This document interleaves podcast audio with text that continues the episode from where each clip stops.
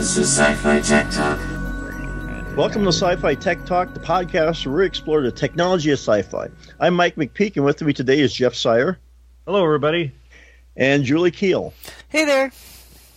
And this week we'll be discussing the um, uh, 2016 Netflix movie ARQ. Trapped in a time uh, in a lab and stuck in a time loop, a disoriented couple finds uh, fends off masked uh, raiders while harboring a new energy source that could save humanity. Um, or, as I like to think of this movie, uh, to paraphrase uh, the Rocky Horror Picture Show, let's do the time loop again and again. and again. Uh, nice. Well, I, I, mock it, but this was actually not a bad movie. I mean, no. it's a simple movie. Uh, the total, all of the characters in the movie, there's like nine of them. Um, there's like one house, right? Yeah, there's like one set. Yeah, no, I got to think about that too. This is like a low budget flick. I don't know what the budget yeah. was, but I mean, if you had to say uh, you have to make a really intriguing movie for as little as possible, this is the kind of thing that you make. You know.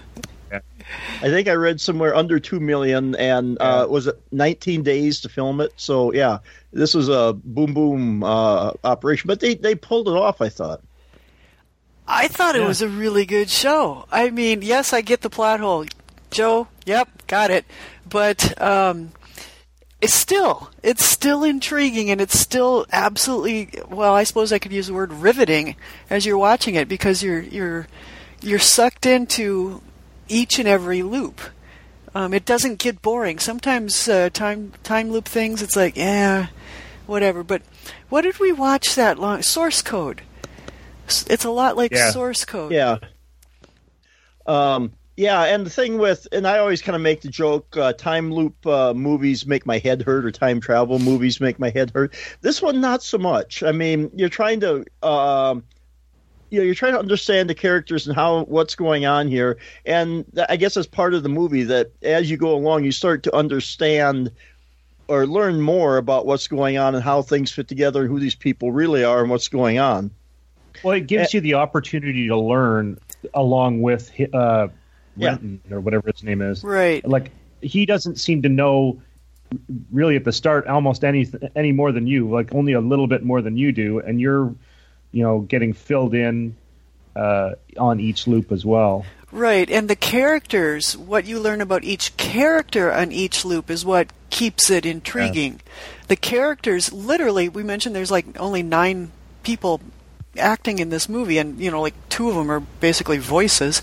Um, every time you see them, it's like you're seeing a different person or a different ver- well, obviously it's a different version of that person but yeah it, it, none of them about the time you think you have them figured out you learn a bit new bit of information and it's it's like oh really so well, and they used the uh, the KISS method, keep it simple, stupid, um, because they gave you just enough to you know background stuff for the story to hold together. There's the you got the um, the bloc and you've got the uh, Torus uh, Corporation, and they're in some sort of a battle. We don't know what's going on. You don't need to really expand upon it, but this is the reason why this thing is important. And uh, like I say, they give you just enough stuff to tie the story together. Because I think if they would have tried to explain it more, then you would have had problems. It's just here's a story. We're right. going to concentrate on this. And it keeps going over and over, and you discover a little bit more each time it happens, and just stick with it. Yeah, and you don't need details on it. I mean, it's it's pulling out one of those tropes about the big corporate bad guy and the little block of rebels um, trying to save humanity, trying to save, you know, I suppose the Earth, trying to save uh, their lifestyle, I guess. Um, but yeah, you don't have any other. I mean, it's all implied.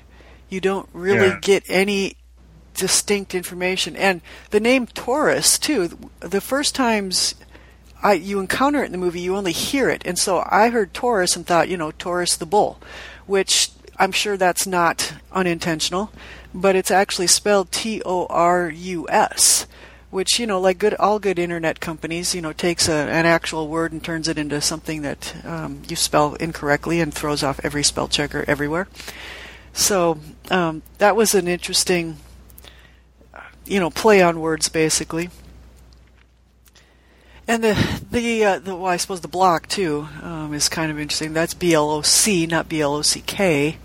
um, which again, there's j- just right there. There's a uh, a different connotation than if it was B L O C K.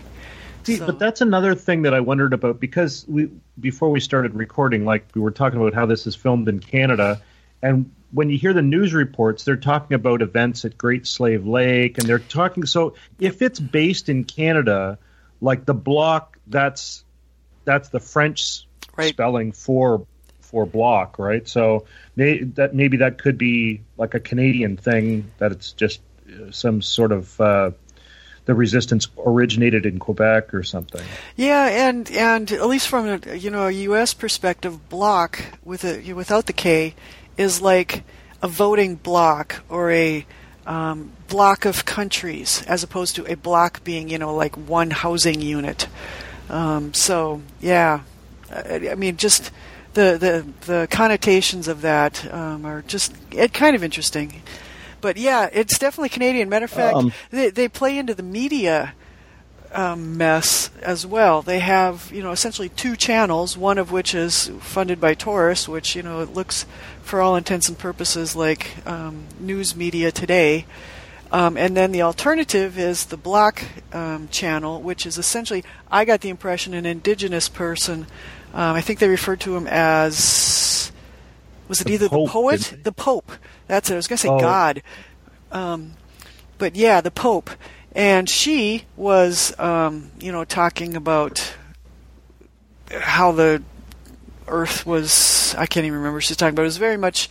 Both sides were very much propaganda, um, and and obviously competing propaganda.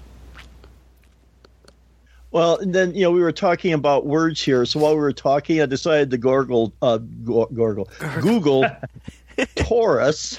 Yeah, it's it's early Sunday morning. People, bear with me. Um, and now I'm kind of slapping my forehead because once you Google that, uh, it's I'll, I'll, read it here. It says in geometry, a torus is a surface of uh, revolution generated by revolving a circle in three-dimensional space about an axis coplanar with the circle. In other words, think an inner tube, which is basically what we got here. You got a little self-contained world really that loops back on itself. Yes. See, now you had to have been a real math nerd to get that. So yeah. kudos to all the listeners who picked up on that because I didn't. Nope. Well.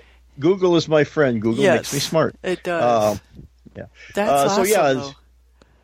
Yeah, so like I said, they were there's uh, there, okay. This gives them a little extra cred. They threw something in that was you know really really nerdy in there. Well, so. did you catch the other bit of really really nerdy stuff?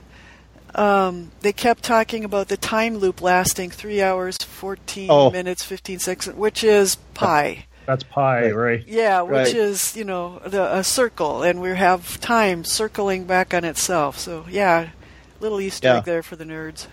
Which well, yeah, there's an argument that's not correct because we're dealing with time, but you know, whatever. Give the nerds their right. their Easter egg. Well, I didn't get it till I went back and read the uh, trivia, but then yeah, uh, then that that did make sense. But uh, yeah, and like I say with this thing here, so yeah, they're throwing a few things in there that uh, we'll give them a little extra cred for that. And for those who haven't seen the movie, the arc is essentially, um, as it's presented in the movie, is some sort of a perpetual motion mis- machine that produces unlimited energy in a world that has no electricity anymore. Um, so obviously, it's a very powerful thing that apparently the the protagonist of the story has stolen from the Torque Corporation. Um, and so, you know, part of this looping thing is they are hell bent on recovering it. Um, so, but it's interesting that the actual arc machine looks to me like a theremin. except it's not yeah. glass. It's it's uh, it's metal. It looks like a big you know metal cylinder just spinning there with a bunch of fuel cells on it. So, oh, I've never you, seen a theremin that looked like that. The theremins that I've seen are just like a central pole with like a wire, like a, a hula hoop almost. Well, maybe I'm thinking of yeah. something else. Well, it sort of reminded me of my uh, Edison Amberola record player behind me, you know, round and spinning. But um, yeah, it did kind of remind me of something I just can't quite put my finger out. Yeah, I don't. Yeah, I say I, it wasn't a theremin, but there's just it did remind me of you know something big spinning metal cylinder. Uh, but to be a little spoilery here, uh, yeah, technically they discovered uh, its perpetual energy because what it does is when the batteries run down, it just starts over again and the batteries are charged up. So theoretically, it's perpetual energy. It just uh, it comes at the cost of living the same time loop over and over again. Did they did they elaborate on where it's getting the power from? Like, is it drawing it Well- from these from the, The the time cells. loop or? Well, from the energy cells, but then basically, well, I think what okay, they were a little unclear on this, and okay, so basically the loop started when the guy touched it and shorted it out. But to me, it looked like because somewhere towards the end they said that the uh, the energy cells are dying, but then when it uh, reloops again, they'll charge themselves up. So, in my mind, anyway, that's where they were getting their perpetual energy from. Was that it just kept uh, looping, looping? Maybe the um, again, they didn't go on to elaborate. They leave us to figure that out. Maybe what it was doing was the machine was in its own little loop, and then when the guy touched it, somehow that caused the loop to expand around the house there. Uh, but uh, you know, like I say, never really t- uh, explained how they were getting their perpetual motion, perpetual energy. Um, Well, it it did say that it was basically going until the fuel cells drained down, and Right. then it would reset, and then there would be fuel again. So it appeared to be perpetual energy when it was actually a time loop. Right, and and maybe uh, like I said, didn't. Uh, I'm just theorizing here. Maybe it was just a time loop uh, around the machine, but then when the guy touched it, uh, shorted out and caused it to expand. Because later on, you see the circle around. Right, the yeah, let's talk about that Yeah. because that's definitely a thing. Um, spoiler! um, at the very end, they actually escape the house. And and yeah, let's think this through because I haven't I literally just watched the movie so I haven't had time to, to digest a lot of it. But um, the this time loop is going on inside the house. All of the movie to this point has been inside of the house. Like 10 minutes before the movie's done, um, they escape the house and go outside, and where they come across this black um, circle. It looks like you know, it, um, it looks like landscaping is what it looks like. Um, but he, they, he gets to it and he says it looks like it's been petrified which you know right there the, the connotation is old you know ancient old stuff um, and then outside of this circle is the rest of the world which you can see is pretty much um, armageddon dystopia. Everything's Yeah. in rubble ruins. There's a few helicopters or planes or something going on over there but basically the the earth's or country or whatever has been destroyed. Civilization's been destroyed. Um, and so, and then, spoiler, spoiler. Oh God, please go watch this movie before you listen to the rest of this because it's really intriguing, and I'm I'm about to ruin it for you. Um, but um, when they find out that they, their loops have been going on, as- well, you know, essentially infinitely, or at least a lot, um, that time is looping in this house. So this house essentially is not getting older, but everything around it did. Is that what they're implying?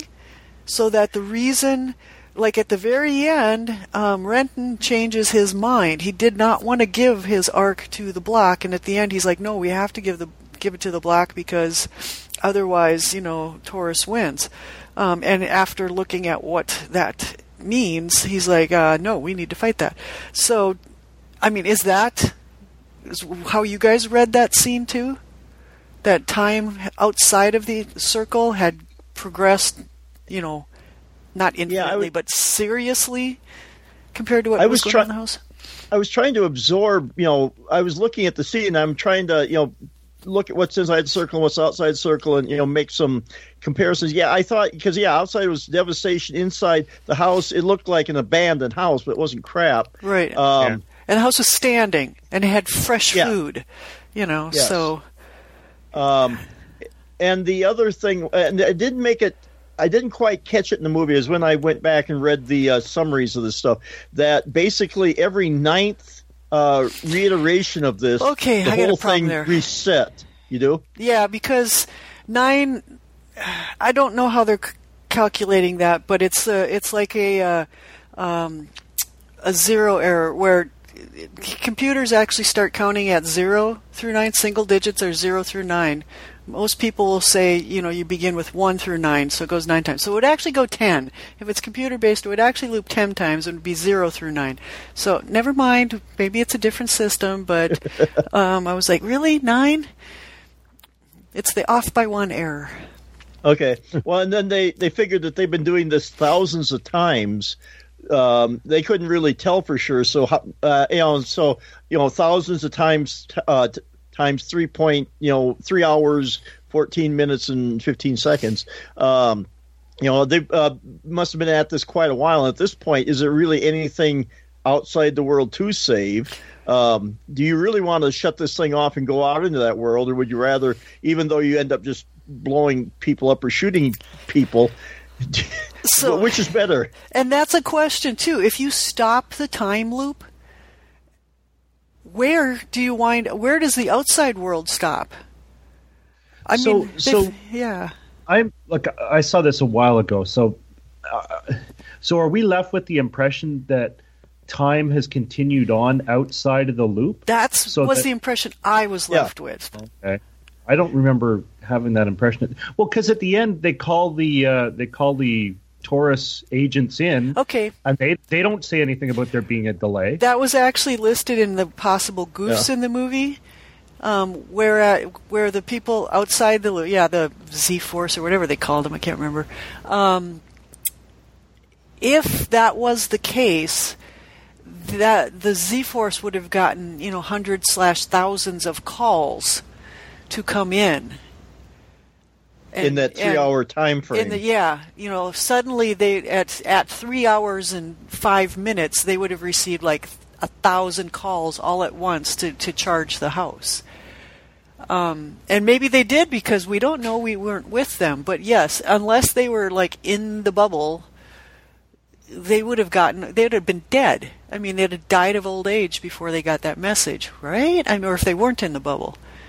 Well, and maybe also, like if you walked outside of the the the circle, and the three hour, one four hours passed, would you have just been dragged back in and to start over, or would you have escaped the bubble at that point? Well, the the implication was that you would have escaped the bubble, and there was there was no there was not a lot of incentive to escape the bubble because the Earth, the civilization, had been destroyed. Well, uh, you, you, know, you brought up goofs, and I'm kind of impressed here that for a time travel movie, they only listed two goofs in uh, IMDb, and the other one was that you know at some point uh, the uh, Cuz, who is the one that touched the uh, thing in the first place to supposedly start all this. At some point, he's saved, but the time loop still continues. Yeah, I think that's uh, the the big plot hole that Joe was referring to. Um, I'm yeah. not sure. Uh, Joe didn't specify. He just said, "Let's see if you catch it." And it's like, yeah, if if that's what started the whole time loop thing, then when they go back into one of the loops and and prevent him from being killed on the time on the arc machine, then the time loops never begin. So yeah. Oh, just by the way, too, because it's it, we haven't been clear on this. The there's a gal, a guy and a gal who are, you know, the the heroes of the story.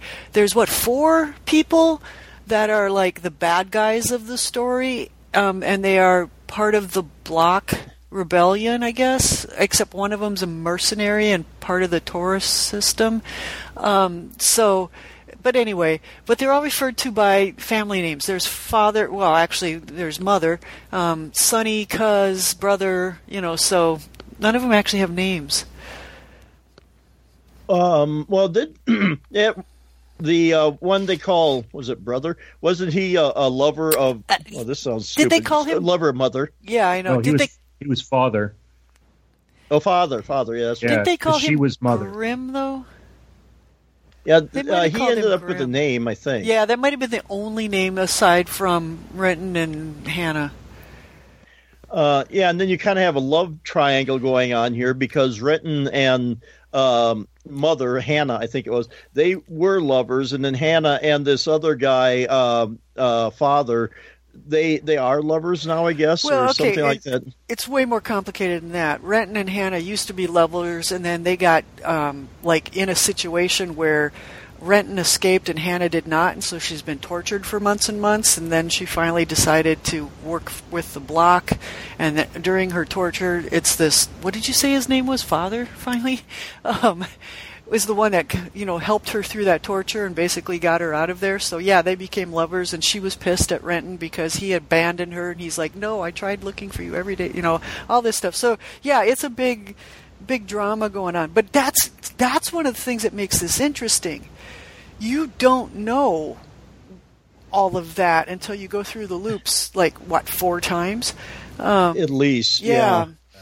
and and so it's it's um, you I mean that's one of the things that happens as you watch the film from beginning to end you don't know who to trust you don't know to, if you should believe what they're saying or not and you're not never sure who's on whose side well, and then Renton has to come has to struggle with the uh, you know, I couldn't really tell. Was he?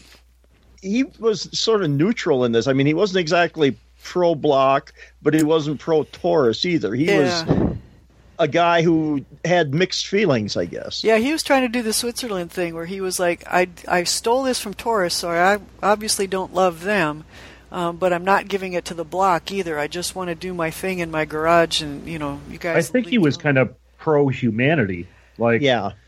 Like, these two groups have their own agendas. They're not especially they're really more about their own agendas than they are for really helping people either way. And he's just kind of like, you know, if I can fix the the the screwed up world, I'm more you know, I'm more interested in doing that than aligning myself with one of these two groups. Right. And I and to some extent he was too busy trying to work on his machine to be bothered with either side to, to some extent. He was really focused on his machine and, and understanding it and getting it to work and perfecting it and expanding it and whatever. So, um, and that's you know understandable, I suppose. It's it's hard. It would be hard to give up a, a project like that when you don't consider it finished um, because once you give it up, other people will be working on it, and if if you don't think it's done and you you don't trust the people taking it over, you want to see your baby to completion. Well, especially when it has the uh, you know, it's kind of the balance of power thing here. Because if either side got this, it would throw their conflict, whatever it may be, in a different direction. And I guess he just didn't, because he didn't, like I said, he really didn't have favor either side because they were both, um, I don't know, two different sides. I won't say two sides of evil, but two sides of not the best in the world. Um, yeah. And he really didn't want to throw one in either direction. He didn't, You know, we we and we don't have a lot of information we it's it feels like we have more information about Torus than we do about the bloc. But the only thing we know about the bloc is that they're fighting Torus.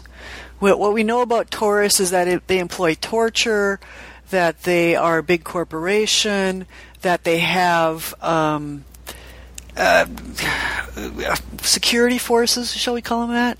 Um, so, you know, we, we get the idea that Torus is this big organization, evil organization.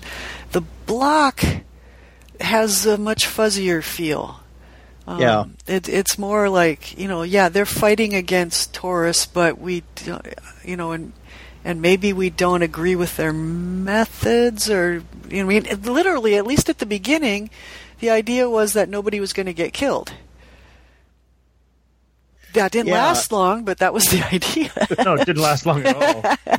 no, yeah, they were uh, they were dropping like flies repeatedly. Um, but yeah, Torus or uh, the bloc, you get the, they're like the underdogs. They're you know they feel like they're about ready to be crushed, and this is their last ditch ditch effort to uh, keep the the resistance going, or you know whatever it is. Uh, but yeah, he, you don't get a lot about it. But you know they they set it up so that you realize there's two sides out there, and they're not necessarily. No one's like the same. The, the other side is good. They're both right. kind of. Uh, well, Torus certainly isn't fuzzy in what they appear to be, but the bloc is uh, it has that fuzzy quality to it.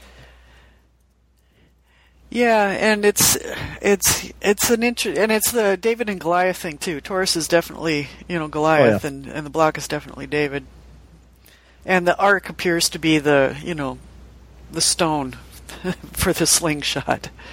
Yeah, who gets the stone? That's an interesting uh, Yeah. way to put it. But um, yeah, you know, and each time this loop starts, the guy wakes up and you know looks over at his alarm clock over there. I thought that was kind of a, a cool alarm clock. It just kind of I am- just a projection. Actually, looking for an alarm clock, and that alarm clock is what I'm looking for. I, I'm, I'm seriously, I've been scouring the webs for some sort of projection alarm clock, and I haven't found one I Oh. like yet. I've seen ones like that, and what they do is they have like an arm that swings back and forth really quickly, and it illuminates certain segments of the arm as it passes through the air, so it looks like numbers floating in the air. Yeah, I got to track one of those down because that was cool. Now we get a peek inside of uh, Julie's uh, morning routine. Yeah, I know. Basically, I'm too lazy to, to roll over and lift up my iPhone. I just want to peel an eyeball open and have it stare me in the face. Well, except the fact I need my glasses to read it. But so, Yeah. uh, um, There was you know, a- far, a few displays like that that were kind of cool, and some were that were throwbacks. I mean, the the whole amber screen on the computers. It's like, wow, I haven't seen that in what thirty years, you know. So yeah, that's that's a throwback. But yeah, Um, you know, as far as other tech in this movie beyond the you know the coveted Ark here, um, maybe there was a joke there that I missed. Um, you know, Ark of the Covenant. But anyway, um, we had uh, uh, you know in the show notes here we have air mask versus gas mask because at one point they were going to try and cyanide these dudes, and the, she asks. Um, what about them? They have masks. And he goes, they have air masks, not gas masks. So I'm I'm going to guess that uh, an air mask just filters out particulates, and a gas mask has some sort of a filter that uh, carbon filter or something that would purify the air or um, take out any any poisons. When when you get breathing masks for like WHMIS stuff, there'll be the uh, cartridges that you use, depending on the system, but the cartridges you use will be specifically uh, useful for some things. Like like at the nuclear plant that I work at, we'll have special cartridges for tritium that will uh, absorb uh, prevent you you inhaling tritium specifically. I've also used cartridges for um, they were doing this uh, sealant thing, and it was for let's see, it was organics or something like that. And when I first went into this thing, I was like, oh yeah, well uh, there isn't even anything here. And as soon as I cracked the mask a little bit, it was just you know uh, it smelled like uh, you know how like turpentine or paint stripper has that really like almost uh, uh, uh, what do you call it? The stuff that I'm so tired. I worked last night. but the stuff when you you know when you snap the stuff under your nose like football players do it. Yeah. and you know, Oh. jolts you. Whatever that stuff's called, it was like that. Like it just, oh, it was like hit, getting hit in the face. But as soon as the mask was on, these big organic molecules are just you know completely blocked out by this filter, right? So whatever. Uh, so f- what I'm saying is like these mask filters can be for a whole lot of different things. So like uh, if you were depending on whatever the hazard is, like uh, I'm sure if you're a welder, you're going to want to have uh, uh, like probably probably even a dust one would be fine for them because those are great big metallic molecules that are you know particles that are floating around in the air. Whereas if you're doing something like uh, say you're uh, a woodworker and you're working with uh, fine particular uh, fine particles of uh, sawdust if you're doing sanding or something like that you probably want to have a mo- uh, a different filter for that or asbestos. and then it, yeah or asbestos is another big big uh, big thing but then if you're dealing with a gas you're going to have have to uh, use something different again right Yeah, so basically they are specific to the um, danger, and you Yeah. would, wouldn't have you know one or the other. Um, so yeah, that's that. and it then was also like if it's really dangerous you can have like air supplied uh, masks as well right so you would have a you know some sort of a tank or whatever like uh, like firefighters have right or like scuba, basically. Yeah. yeah Well, then, so that you know, this kind of leads me to believe that you know, p- speculation on my part that the problem outside isn't necessarily chemical pollution. Well, it may be, but you know, the masks they had were just like uh, filter masks, the kind that you would buy at the hardware store when they go outside, because Well- they're swapping it back and forth. Right, and and um, the Pope. Well, I mentioned that it appeared she was Aboriginal, um, and she was also talking about things like birds being extinct. Um, so it sounds like some environmental disaster has already happened even before the loop begins. I mean, that I think that's obvious that right civilization And, uh, was already broken down. I mean, they talked about That- nobody has apples, so yeah. they never really show like you just kind of see like a uh, like a hologram of her and i didn't realize who it was. She's uh she's a uh, aboriginal uh, actress in canada and uh if you're any canadians that are listening you will have definitely seen her. She's something that you like she's somebody that you you see on cbc shows like i'm sure she was in the beachcombers a bunch of times and all these you know like cbc productions. She's somebody that's in the canadian acting circuit that uh, once I saw her, her name's Tantoo Cardinal, and uh, once you see who it is, you immediately recognize her. Right. Yeah, and that was I'm. go- I it never is unintentional. I mean, that was a choice that a casting director made. Um, so Oh yeah, yeah. So yeah, the the idea that I mean, it's it sounds like it before the time loop begins, things are bad. Um, after the time loop, like outside the time loop bubble, when they finally go across that line, essentially all hope is lost. There's, um, I think they even make the statement about there's nothing to escape to. We have no future here. Um, so I, I'm just kind of like all time paradoxes. it kind of hurts. It's like okay, so you either live in this loop for eternity or you break out, and every time you break out, it just gets longer and longer outside. So I'm, huh? Um, so I don't know how that works. Well, unless you know it, it comes to the point, you know, they leave that up to you to think about. Excuse me. What if it comes to the point where they've been in there so long that the rest of humanity has died out, the Earth has healed itself? Then maybe they could leave because you at least have one female there, and hopefully all the guys haven't. ki- Well, they're killing themselves over and over again. Well, but, you only know, need one male and one female to, you know, start Yeah, again. yeah. So yeah, Yeah, so any one of them, but you know, she would probably prefer it wasn't Sonny or Cuz. right. um, especially Cuz, because again, another spoiler, we find out that uh, yeah, he's the one that's been torturing her Right. uh, while she was in prison. So that adds a little layer there too. Yeah, so she certainly wouldn't want those two to two to survive. But you know, maybe it comes to the point where you know. Uh, they, they're trying to leave messages to themselves, and you know, hopefully at some point. But you know, if you can go on thousands of times, obviously they must have tried this before. So I don't know. Maybe they'll be in this loop forever. But you know, you would hope at some point that maybe they would look out and go, "Hey, you know, the world doesn't suck. Maybe we should, should try to end this, and then you know, start a new new world out there." Yeah, it's a it's an interesting. At the beginning, you get the impression that they can't uh, can't escape. By the end, um, I mean they they were determined to not give Torus the ARQ. They were going to give it to the Bloc. But given everything they learned, I don't know if that would. I mean, does the Bloc even exist anymore outside the little house?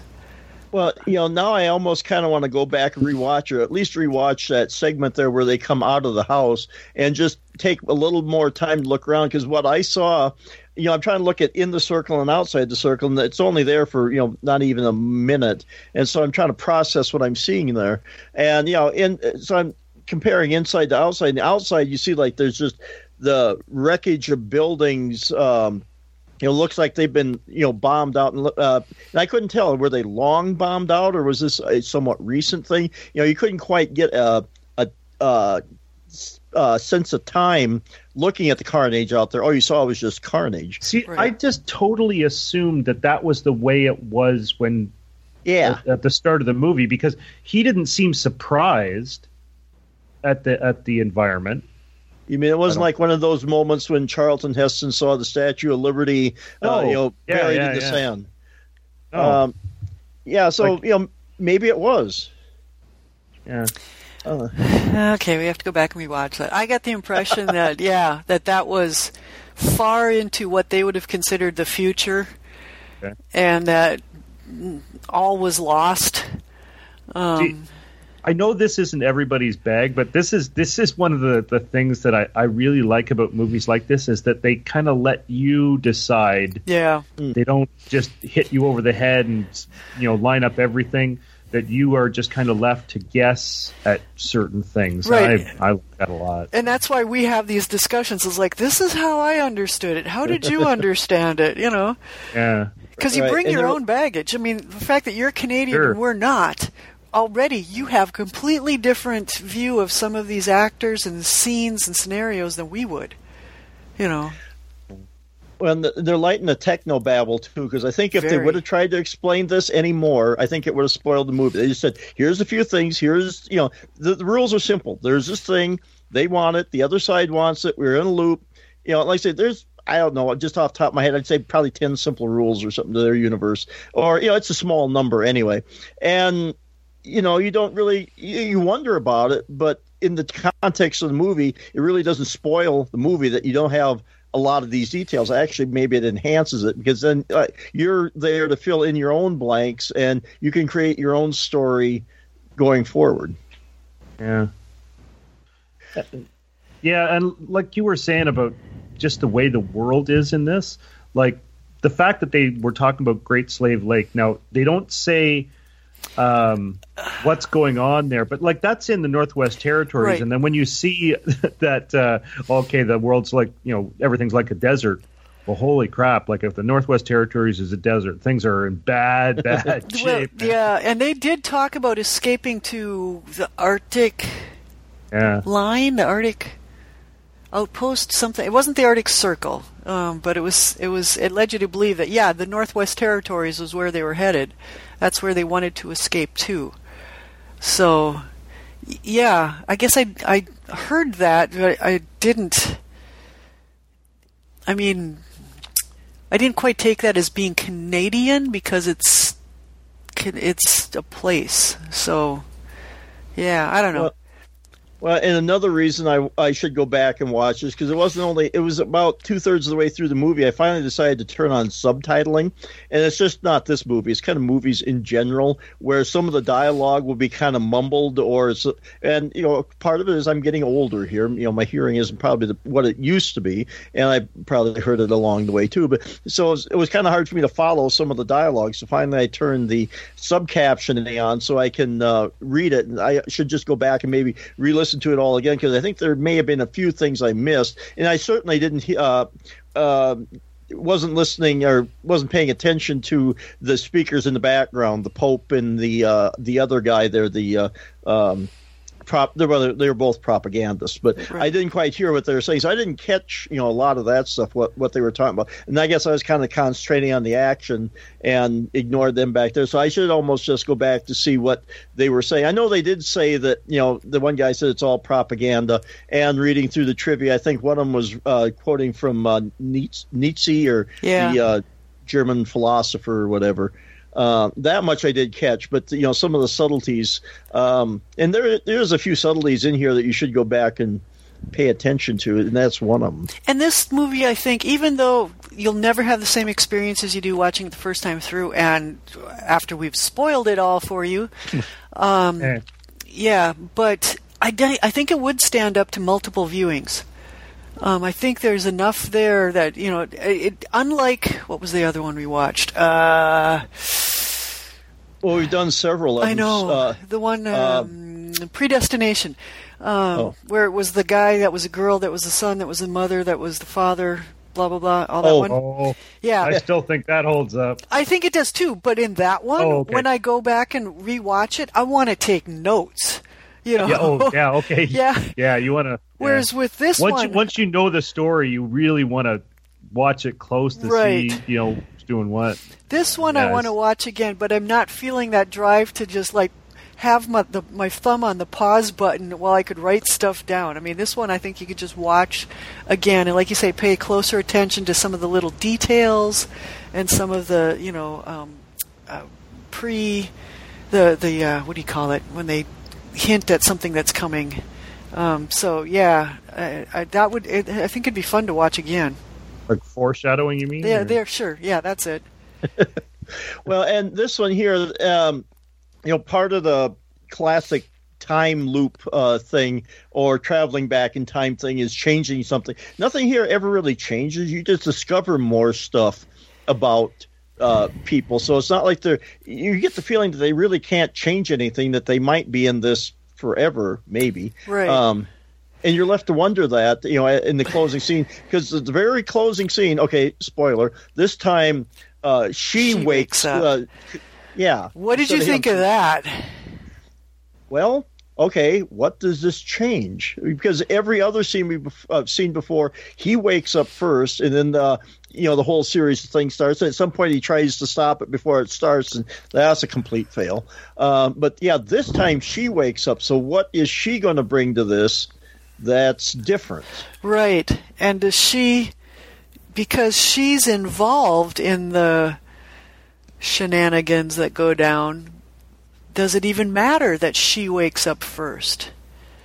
I mean, does it matter that she wake? I mean, does that basically pre- prevent him from kind of ever waking up? Well, we've had a few uh, throughout the you know all these replays. At some point, uh, Sonny becomes aware of what's going on, Yep. and at one point he murders them all before this thing even gets started. Um, and you know it keeps going. And at some point, uh, Cuz doesn't stop the thing. That you know that was one of the plot holes was that he doesn't touch this thing, but it keeps going. So you know, yeah, just because she wakes up first is is she going to do something different that's going to change all this? I get the feeling maybe not. Yeah, it's it's uh, that was an interesting twist at the end. Um, no, no doubt about it. Um, it. Again, I haven't had time to play around with that in my head, but it, that that could really play out differently with her waking up first rather than him. Yeah, and like I say, uh, at some point, I think maybe all of the characters realize at some point because uh, the, was there like five Well- of them in this in this loop outside the uh, Unary.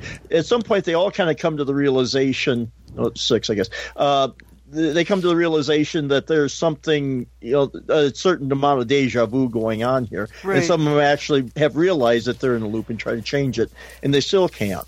But if she's in the loop, or, or she Right. wakes up first from the loop, um, and she's in on the plot to begin with, does she just keep her mouth shut and let the plot play out, and then the ARQ falls into the bloc hands?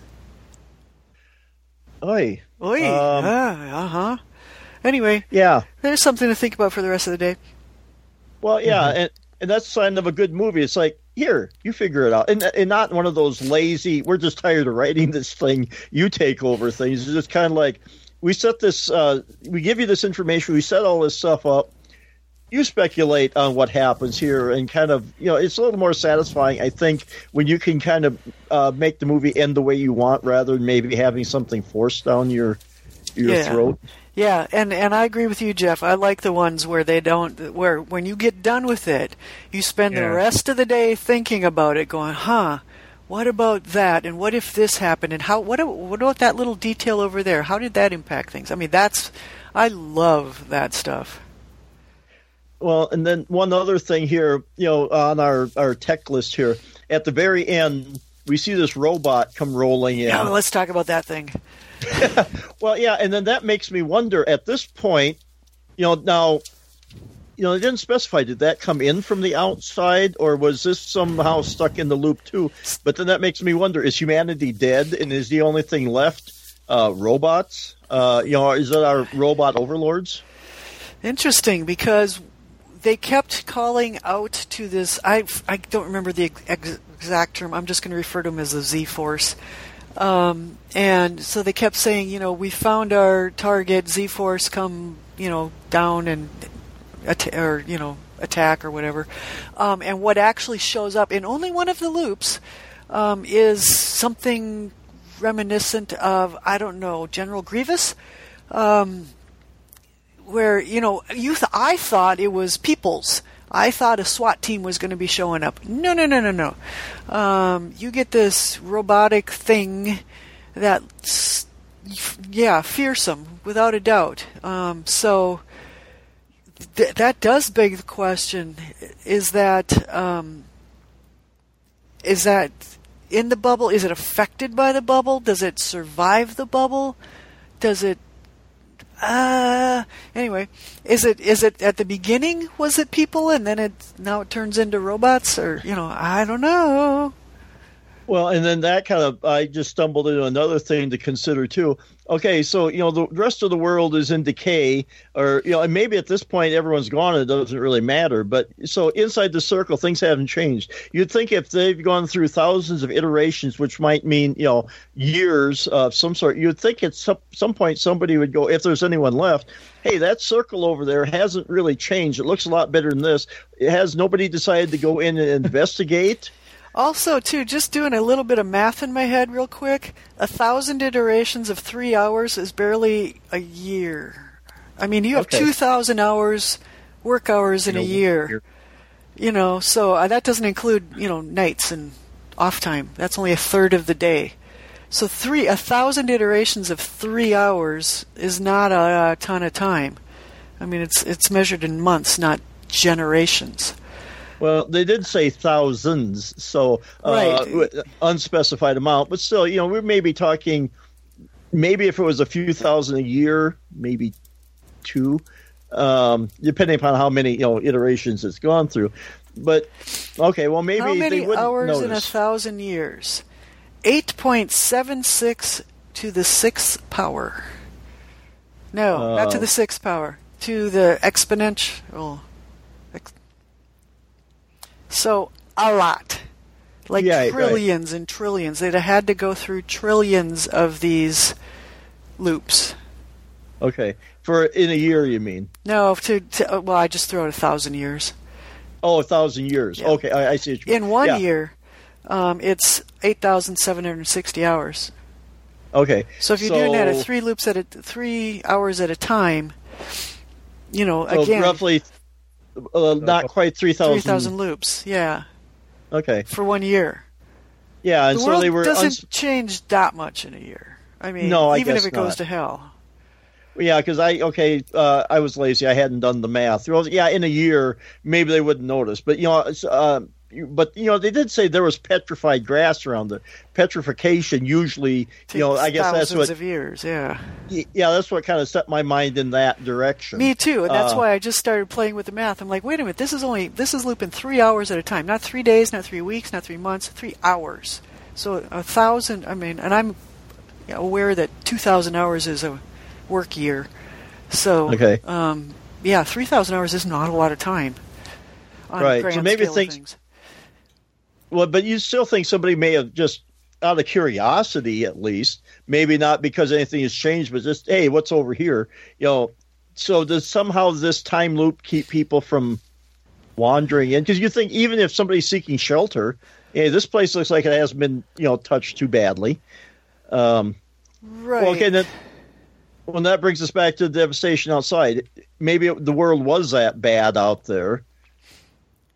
Yeah, because And- there were still like helicopters slash airplanes flying around. It wasn't Right. like everything was dead. Right. Um, yeah, and then you know that kind of leads me back to what I was saying about the uh, the, the robots. Is Torus, um, you know, has it is it become like you know the the robot overlords, and they have a few people. You know who are you know they've sold their soul to them just so they can survive, and the bloc is this human resistance trying to overcome the machine.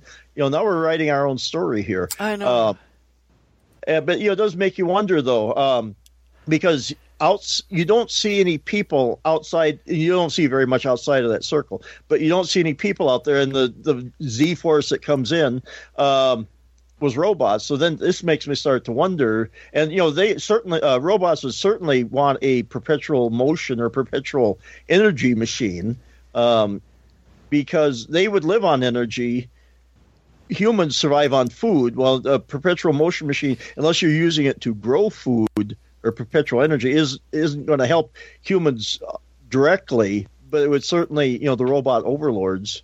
Um, I made a second movie for him, I guess. yeah, yeah. It, the, A again, then perpetual that's, motion machine kind of has to inherently generate some sort of energy because Right. just in whatever well, it, perpetual motion. So if it's in motion, it's losing energy due to friction, heat, wear, whatever. So if it's losing energy due to something, it has to be generating its own energy to make up for that. So yeah. Yeah, and like I say, then this just makes me wonder. You know, uh, uh, like I say, the, the, robot overlords, for a better way of putting it. Maybe that's why they so, so are uh, intent on it. Um, you know, it makes me wonder what the bloc would do with it. You know, maybe power electricity or something like that. But um, yeah, and so uh, you know, and I guess that's been kind of the uh, one of the holy grails for science and science fiction movies is uh, perpetual energy. You know, never because you know the theory is if we uh, have uh, unlimited supply of energy, I think that's sort of the Star Trek. Um, idea here is that uh, when you have unlimited energy or unlimited resources, uh, then the human race can go on to the next level or whatever. Well, so there, there's a difference between unlimited and effectively unlimited. Like you can right. say that, uh, uh, like the sun is a limitless source of energy. We could never use it all, but it still has limits. It right. will eventually burn itself out. So, like, so you know, the sun isn't a perpetual energy machine. It's it has effect for all intents and purposes. It's unlimited because our lifetimes are so short but it is not really unlimited, right? Right. Yeah, we will. It, it, yeah, totally. it's a little mind blowing, but absolutely correct. Well, yeah, it's a perception problem, really. Yeah. Yeah. And, yeah, that's it. Yeah. Because uh, yeah, and when I talk, you know, perpetual energy, you know, not running out in your lifetime would be perpetual. So, um, um, or if you can keep it going over generations too. But yeah, so but you know, and like I say, that's um, I guess it's one of the tropes, but in this uh, movie, it really wasn't. I don't think it was handled too badly because sometimes tropes can just be. See, I stupid. think they handled like, like, even though it's it's an important part of the plot, I think they handle it in the same way we've talked about it on other shows about the that term uh, the MacGuffin. You know, like it's it's just this really is something that's just there to move the plot along, and we're not going to talk about it. We're not going to discuss the hows and whys. Like it's like in. Uh, Pulp Fiction, it's the the suitcase. What's in the suitcase? Well, ultimately, it doesn't matter what it what's in the suitcase. The suitcase is just moving the the plot along, right? Right. And uh, this is they they give us a little bit more than that that suitcase idea in that okay, this is tied into how the the this loop is working, but they don't. There's no explanation as to how or why, or they just uh, you know they they could have uh, what's another kind of pop something like a cold fusion. They could have said it's a cold fusion device, and it would have had exact same effect on us as saying it's a perpetual motion device. True, true. Yep. Yeah. Yeah, it's so. Well, um, at least they stayed away from something like unobtainium or was it H three yeah. is the other one right. out there. That, yeah. Uh, oh, you know, it's been although like you know, helium three is is one of those things that they do talk about as an energy resource or or like it's something that's actually exists, but it's you know it's like so far down the road it's it's like more like a thought experiment, right? Right. Yeah.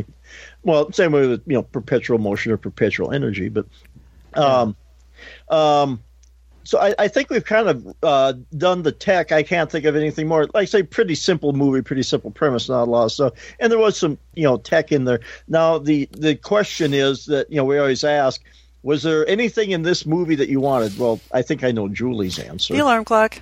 Yeah, there we go. uh, Jeff, was there any tech stuff in here that tickled your fancy, or?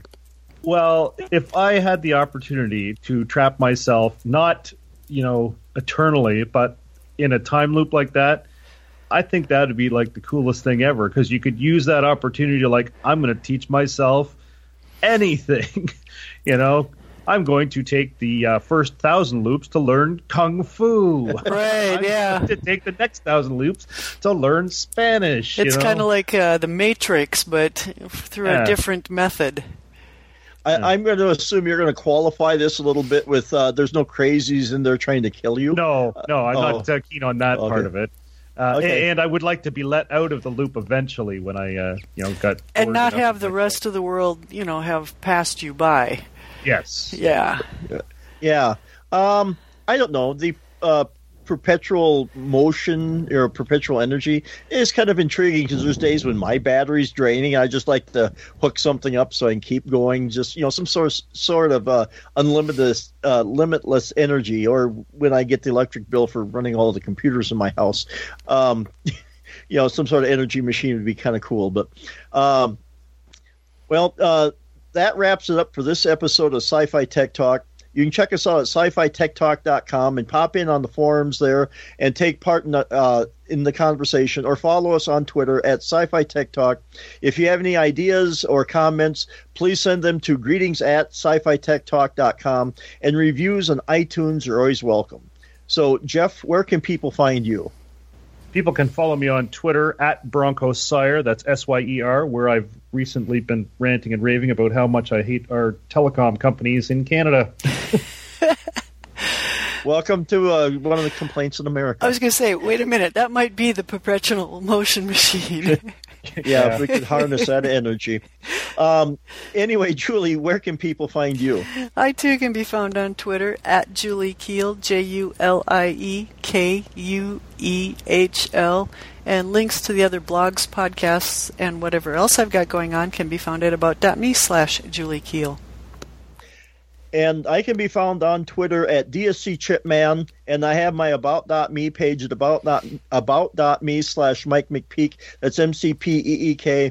And if you want to hear some more uh, geeky stuff, you can listen to me over at Geekiest Show Ever at geekiestshowever.com.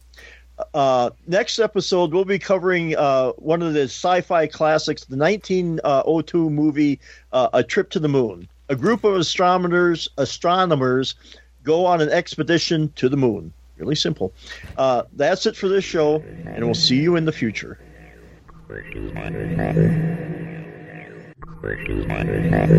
It's the Sci-Fi Tech Talk.